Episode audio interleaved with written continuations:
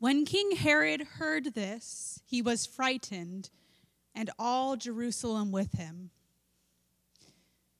Fear is a powerful and great human motivator, and fear looks different in each manifestation. So when I hear that King Herod was frightened and that all of Jerusalem was frightened, I can't help but wonder what did that look like for each of them? Maybe King Herod was frightened by the thought that someone came to unseat him from power, or perhaps that he might be found out to be an impostor. Maybe another might be better suited for his job or more desirable. Or the people under his charge, after learning of a new king, might try to do him some harm and all of Jerusalem? Were they frightened because of what they thought King Herod might do in response to this news? Or did they fear that the thought of a new leader whose ways were not yet, were not yet known? Or were they frightened by what the coming of a Messiah might mean? Possible war, the overturning of Roman rule for the liberation of Israel? I'm sure that most of us are familiar with the way that fear can show up and infiltrate our lives.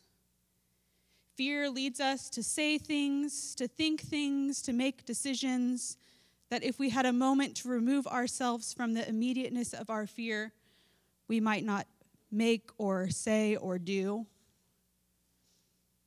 Some of you might be familiar with the Enneagram, which is a personality typing system the Enneagram says that our personality and behaviors are rooted in and motivated by core fears.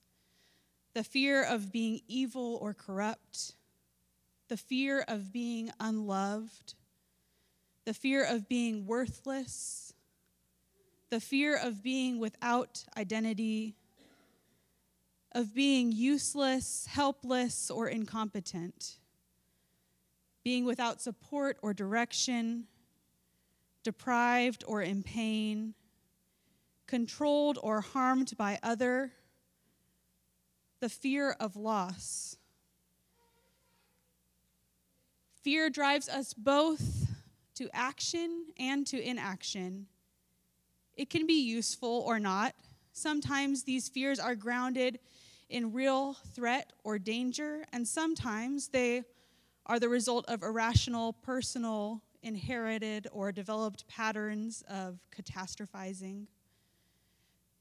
Not only can our internal life be defined by fear, but our whole culture seems to feed off of it. The news cycle is a bottomless well of things that we ought to be afraid of.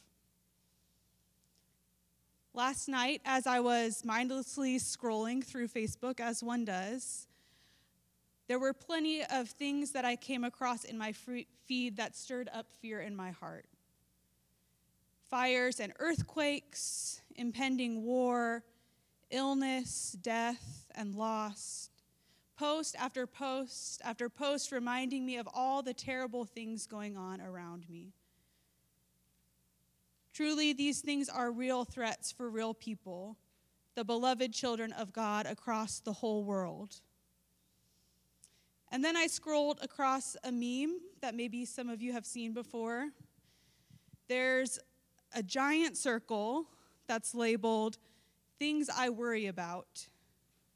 And inside of it, there's a much smaller circle labeled Things That Could Actually Happen. And inside of that, a much tinier circle that says Things That Actually Happen. I was reminded by this of the gospel refrain we hear throughout the Christmas season Do not be afraid. This can be easier said than done, but it must be important to the gospel message because we hear it over and over. We are called by God to respond out of hope and not fear to be like the seeking to be seeking out good news in Christ, like the Magi or Joseph and Mary, the shepherds, and later the disciples. all of us are called to respond to God incarnate in the world. Hope. We're called to welcome Jesus in the midst of chaos and to offer up our gifts. To seek out good news even in a world that is driven by power and fear, oppression and oppression, because God promises us a different story. This is our task today.